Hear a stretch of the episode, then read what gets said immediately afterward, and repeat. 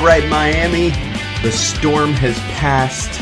Miami is still standing. And finally, this weekend, we are going to get our first taste of Miami Dolphins football. Thank you to Bad Bruno for our intro. My name is Aaron the Brain, not joined by my brother from the exact same mother, uh, amplified to rock, otherwise known as Josh. He's feeling under the weather today, so I am at the helm by myself. So we'll see how this goes. Should be an interesting show as we embark on this 2017 season a week later than we expected. Of course, due to Hurricane Irma, which uh, did uh, a bit of ravaging uh, in our home state of Florida, really ravaged the Keys and the southern west coast uh, in Naples. So prayers go out to all those affected by Hurricane Irma. Uh, it was a very, very serious storm. Um, granted, it could have been far worse. For a while there, it looked like it was going to be a category five storm that made its way ashore pretty much directly over the center of the southern tip of the peninsula.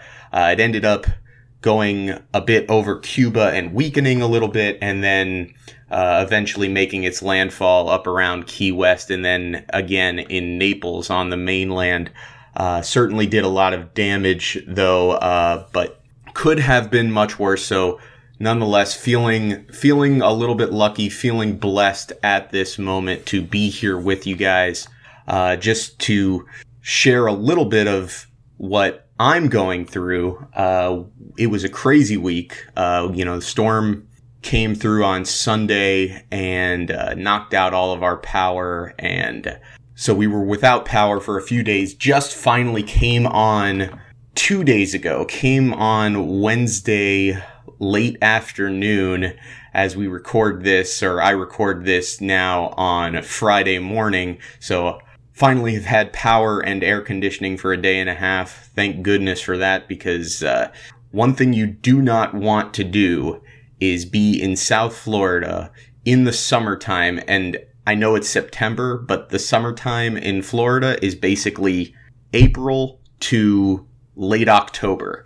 So we're still in the midst of summer. It's still 94 degrees and humid every day. And to be without air conditioning, it can be brutal down here. So thank goodness we got our air back. Um, didn't sustain major damage in our area, so we're again we're we're feeling blessed and feeling lucky to be here and and just be able to record this show uh, and bring it to you today. But enough of the the hurricane talk. We're here to talk about some football and specifically some Miami Dolphins football. So obviously the week one game uh, supposed to be the home opener against the Tampa Bay Buccaneers. That didn't happen. It got postponed. The Dolphins uh, and Bucks will make that up at their originally scheduled bye week uh, in week 11. So both teams have their bye week in week one, which means 16 consecutive weeks of football for both the Tampa Bay Buccaneers and the Miami Dolphins. That can be a daunting task, but you take it one week at a time and maybe a little bit of a blessing in disguise, at least here at the beginning of the season, as the Dolphins will now open their season up in LA against the Chargers and now get a basically, you know, coming off of a bye week against a Chargers team that played on Monday night and now has a short week to prepare. And in addition to having the short week, the Chargers have no film on the Dolphins to go on other than last year's film and what little they saw out of the Dolphins starters in the preseason in very vanilla uh, packages and you know not showing very much, which is the the norm for the postseason. Whereas the Dolphins have a whole game of film on the San Diego Chargers. But we'll get more into that breakdown uh, in just a little bit as that is the week one game, the Dolphins at the Chargers. First, we're going to look back at what the Chargers did last week, uh, coming off of their Monday night loss to the Denver Broncos. This was a team uh, that had high hopes, uh, still obviously has high hopes despite the week one loss. Uh, last year and really the year before, a team really ravaged by injuries, especially on the offensive side of the ball. Um, and, you know, still managed to be, you know, a decent team, but just not really a playoff caliber team. But this year, fully healthy. Seems like they've got their wide receivers, specifically Keenan Allen, healthy and ready to go. He looked good on Monday night. Philip Rivers was doing his thing. I just, I'm not sold on this team's defense. Uh, every year you hear, oh, San Diego has kind of an underrated defense. And, you know, here we are one week into the season. They play a Denver team, a team not noted for having a very good offense. In fact, an offense that was, you know, in the bottom third of the league uh, last season.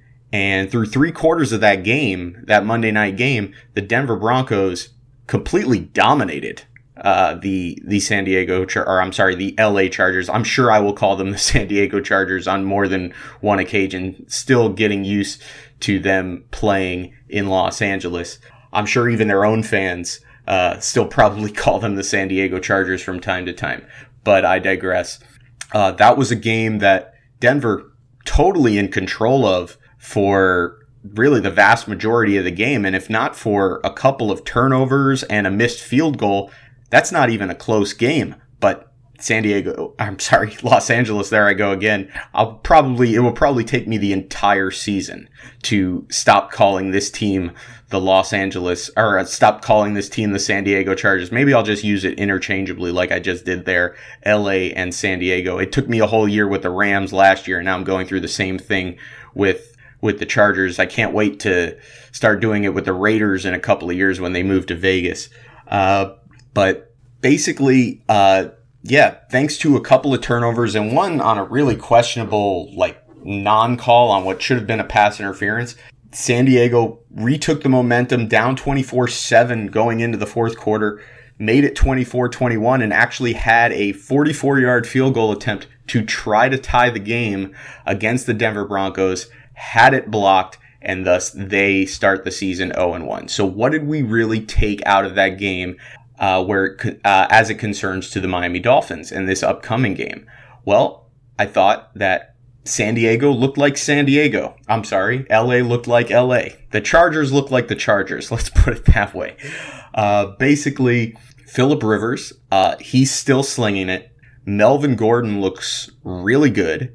The offensive line had some difficulty opening up holes for him in the ground game. Melvin Gordon had some, you know, had a couple of nice runs, but did most of his damage on the ground on, on two fairly long runs. And other than that was bottled up. So he did most of his damage actually in the passing game. And this is what concerns me coming into this game. We know we've talked about it uh, at length. The Dolphins' woes at linebacker. Well, the linebackers are mostly going to be responsible for bottling up Melvin Gordon in the passing game. And not just Melvin Gordon, that I saw a lot of crossing routes, whether it was Tyrell Williams or Keenan Allen coming across the middle of the field. Philip Rivers loves to use the middle of the field. He's got a couple of good tight ends in Antonio Gates and uh, and Hunter Henry, uh, both of whom are very capable of receiving the of receiving the ball and working the middle of the field. So the middle of the field and that battle for the middle of the field when San Diego has the ball, that's really going to be key. Um, and how the Dolphins deal with it will be an interesting chess match. Um, the way I see it, I think the Dolphins have to at least come out in this game expecting uh, expecting the Chargers to really attack that with their passing game, with Melvin Gordon, with Keenan Allen, with Antonio Gates, and and Hunter Henry, uh, crossing routes across the middle of the field, halfback option routes. I really expect that to be the game plan, and so you wonder with the with the Dolphins probably not feeling terribly comfortable with their linebacking corps in coverage. I mean, you may see uh, whether it's uh, Kiko Alonso or maybe Lawrence Timmons, maybe they shadow uh, Melvin Gordon a little bit and, uh, you know, kind of try to hide Mike Hull, who will most likely get the start at middle linebacker. Dolphins uh, still saying that Ray Maualuga is challenging Hull for that starting spot, but Maualuga has had a rough, uh, really a rough time trying to even get on the field since signing with the Dolphins a few weeks ago. Didn't play in any of the preseason games. Uh, was reportedly out of shape and overweight, which begs the question, how desperate were the Dolphins that they actually signed an overweight and out of shape middle linebacker to contend for, for the starting middle linebacker job. It kind of tells you all you need to know about where the Dolphins stand at that position. Uh, so maybe they try to hide Mike Hull in that regard and, you know, try to just uh, shadow uh, Melvin Gordon uh, out of the backfield with, you know, one of their outside linebackers, be it Kiko Alonso or, or Lawrence Timmons. Um, but if that's the case, if the Dolphins are paying extra attention to the running backs, to the slot receivers uh, with their linebackers, then you know that leaves them vulnerable to the running game, which is somewhere where the Dolphins have really struggled over the past couple of seasons is stopping the run. And so the onus really goes on the defensive line, which is something that I think that we're going to be saying all year long. Um, this is a defensive line uh, led by Ndamukong Suh uh, and Cam Wake. Um, they've got some depth that they've added this year with the draft picks of, of Davon Godchaux, uh, as well as Vincent Taylor, uh, William Hayes. They specifically brought him in to be a run stopping defensive end. So this will be an interesting first test for him. Um, they used their first round pick on Charles Harris. He had an underwhelming preseason, but now let's see what happens when the lights go on and, and we start playing some real football. But even him, uh, he's a guy known for for being more of an edge rusher than than a real run stopper. So I think probably at least for this first week or for these first couple of weeks, I think he's probably going to be more of a situational player than an every down defensive end. Probably something that Dolphin fans don't want to hear. Uh, after drafting him in the first round is we used our first round pick on a situational player. Uh, I think what you what you really want out of your first round pick is you want him to be an every down player, somebody that can contribute at a high level every single snap of the game, or at least the vast majority of them. But also, you you don't use your draft picks. Uh, you know, you don't evaluate your draft picks based on one year or a couple of weeks of the season. Just because he starts out his career as a situational player does not mean that five years down the road he isn't a Pro Bowl defensive end. And I'm not saying that he's going to be, but I'm just saying it's merely too early to tell. So as I went off on that tangent, basically what I'm saying is the onus on the defensive line, I think it's more important, at least in the early stages of this game, for that defensive line to be able to hold up against the run than really putting pressure on Philip Rivers. Philip Rivers is a quarterback that uh, is very adept at getting the ball out early, doesn't take very many sacks.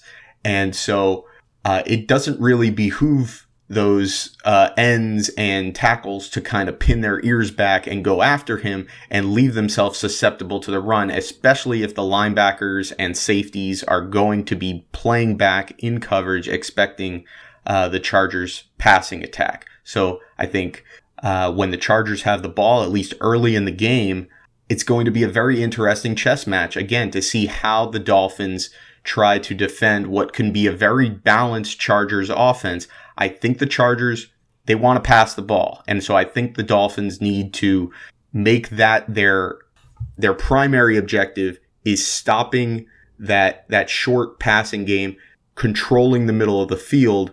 Defensive line though needs to stay disciplined, needs to fill their gaps and not allow the big runs.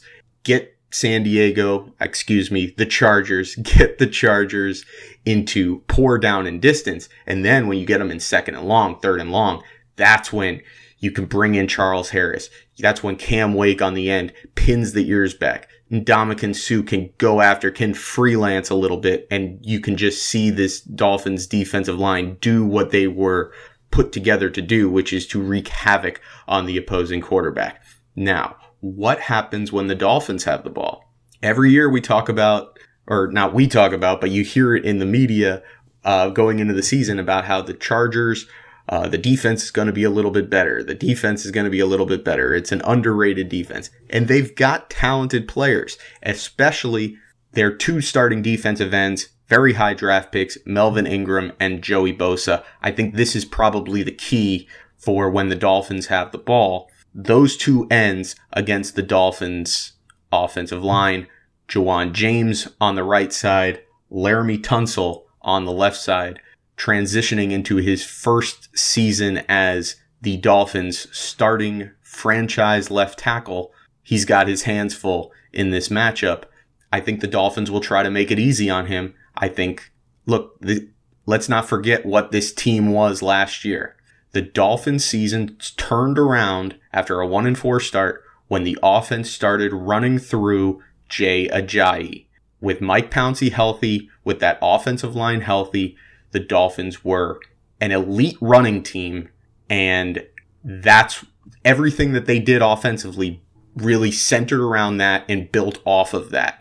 And just because DeVante Parker looks good and they re-signed Kenny Stills and Jarvis Landry's in a contract year, just because they've got all these great weapons and they went out and they signed Julius Thomas, just because their passing offense certainly has the capability of being elite this year, does not mean that that is what this offense will be best served to do. This offense is still best served to be a run first offense, to pound the rock, to force the other team to put eight guys in the box to try to stop, to try to ba- bottle up Jay Ajayi.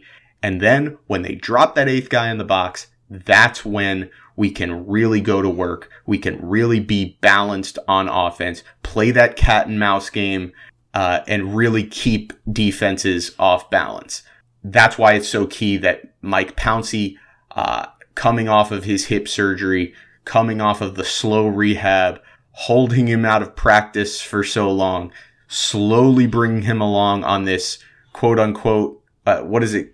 Adam Gase called it the the play 16 plan or so, something to that effect. That basically the goal is they're going to be holding Mike Pouncey out of a lot of practices just to, you know, basically a maintenance plan because Mike Pouncey, they don't need him to practice. What they need Mike Pouncey to do is play 16 regular season games and then hopefully a few more in the postseason if the Dolphins should be so lucky as to get there. Uh, I expect uh, Jay Ajayi to be the the focal point of the of the game plan on offense.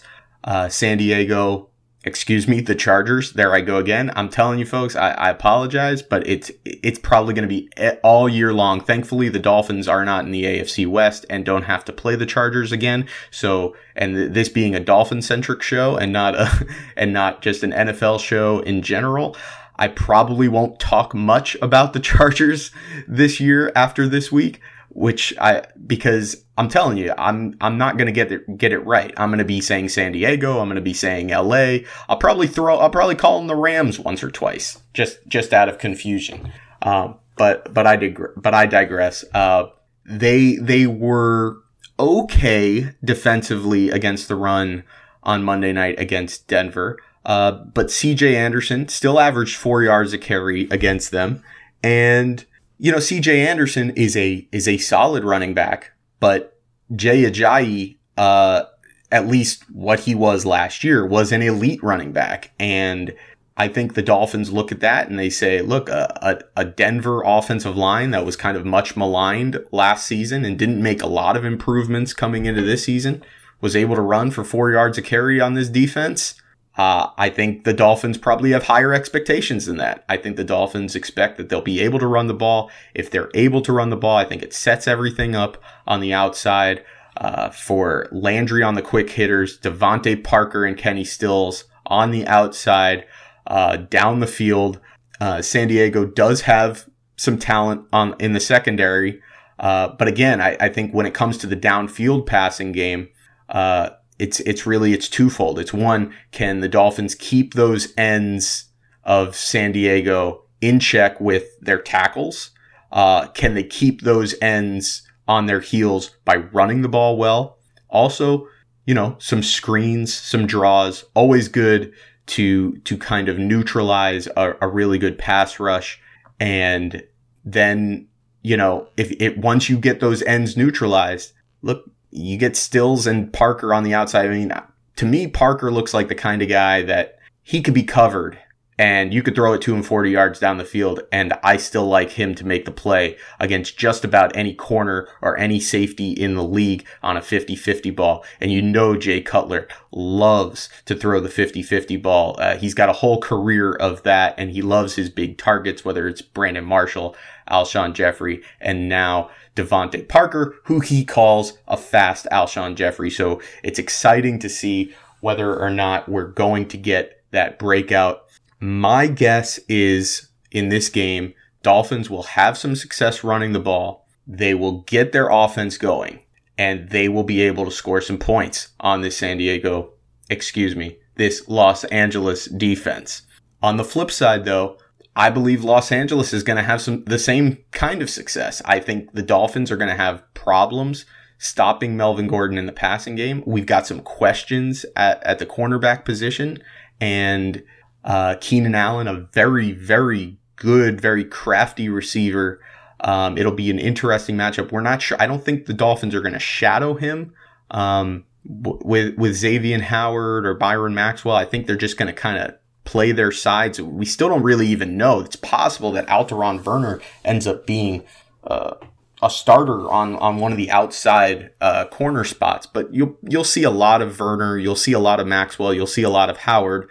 Uh, because you'll see a lot of nickel sets, especially against a San Diego team that likes to do a lot of uh, of single back with with Melvin Gordon and is a pass first team. So what I expect in this game is kind of similar to what we saw last year when these two teams met up, which was really a back and forth game. Um, neither defense had very much success against the other. Uh, actually, last year Ryan Tannehill had a had a had arguably his best game of the season against against the Chargers. Uh, last year made a couple of really amazing throws, but that was a game that was back and forth. Dolphins were up 21-17, I believe at the end of the third quarter. And then really the remainder of the game was just was basically the Chargers driving and then Philip Rivers throwing an interception. The Dolphins making a mistake, turning the ball over, and then Philip Rivers giving it right back. And then Philip Rivers driving them down and throwing another interception. And of course, the game ended on that Kiko Alonso pick six. Philip Rivers threw four interceptions in the fourth quarter of the game last year. Other than that, the Chargers moved the ball great but they couldn't come up with points because of the turnovers. I think that this game is going to be similar to that. I think both offenses are going to be able to move the ball. I think it's going to be a high scoring game. I don't think that the Dolphins can rely on Philip Rivers throwing four interceptions again. It, I mean, Philip Rivers is a guy that, I mean, he threw an interception last week. He's a guy that will cough the ball up a couple of times but four times is a bit much. Uh, he doesn't have very many games where he throws four interceptions. If he did, he wouldn't be uh, still starting in this league after what over a decade of being a a high quality starting quarterback. So I guess it's prediction time. I guess I see a high scoring game, but I love the fact that the Dolphins, who have been in Los Angeles now for over a week and a half now, thanks to the hurricane. They evacuated early, knew that they weren't going to be playing, knew that their next game was going to be against the Chargers. So they got, they've now been in the LA area for a week. And by the time this game kicks off, it will be, it will have been a week and a half. So they've had a week and a half to get acclimated to to the time difference. So you're not going to see any jet lag that you you so often see with teams from the East Coast flying to the West Coast, and you're not going to see a tired Dolphins team. You're going to see a, a very fresh leg Dolphins team, and on the other end, you're seeing a Chargers team that's coming off of a short week, played you know, arguably the best defense in the league to start the season. So it's a physical matchup. I'm sure the Chargers will be uh, will be excited to to have their home opener and so they'll they'll have some energy in that regard but i i believe the fresh legs of the dolphins will win out I I'm picking the Dolphins to win this game, and I'm going to call it 34 to 30. Miami take it to the bank. Take the Dolphins with the money line.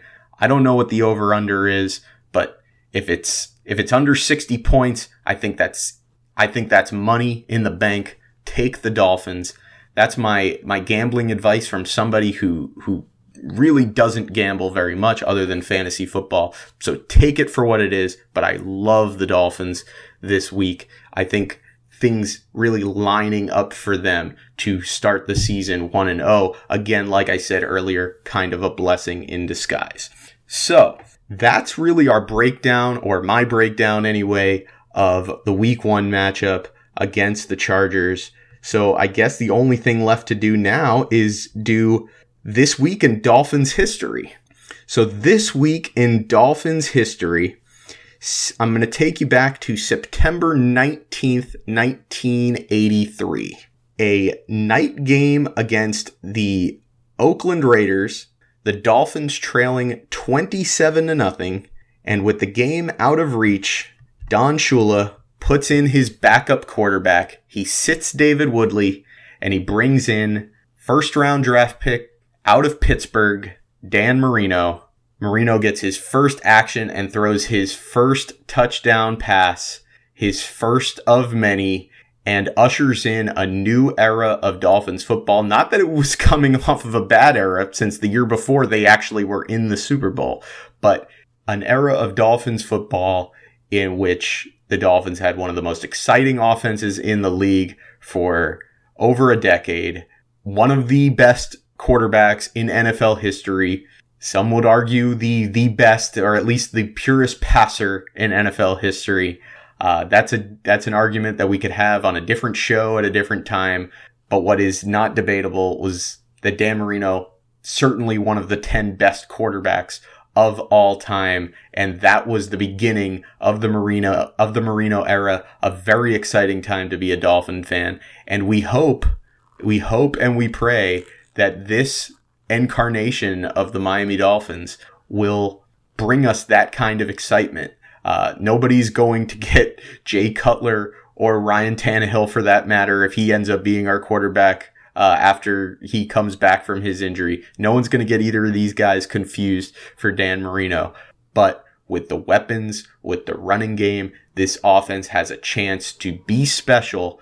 And we hope that uh, that they could at least remind us of those days when even if the Dolphins weren't great, they were a fun and exciting watch just about every single Sunday. So we hope, we pray that that's what these Dolphins will become. And we hope and we pray that they'll show us on Sunday just that. And they'll start this season 1 and 0. But let's face it, we're not going to be shocked if it ends up 0-1, if they end up up 34-30, and then Philip Rivers takes San Diego on a last second drive to win the game 37 to 34 for the Chargers, because let's face it, they would just be the same old Dolphins. So until next week, I'm Aaron the Brain for Josh for Amplified to Rock for our Twitter. Oh, I've got a I've got to plug the Twitter, of course. See, I'm I'm new at this, so I'm still I'm still learning the ropes a little bit. So you can follow us on Twitter at Same Old Dolphins. Um, of course, uh, download, subscribe to the podcast on iTunes.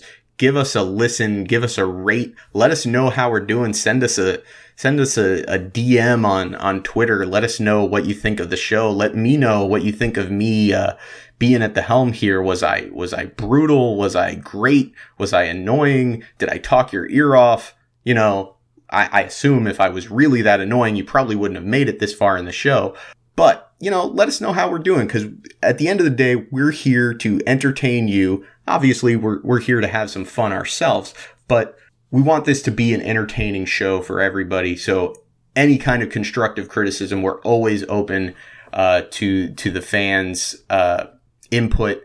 And any questions, anything that you want us in particular to spend more time on, you know, let us know and we'll we'll do our best to accommodate. So until next week, I am Aaron the Brain. Let's go Dolphins.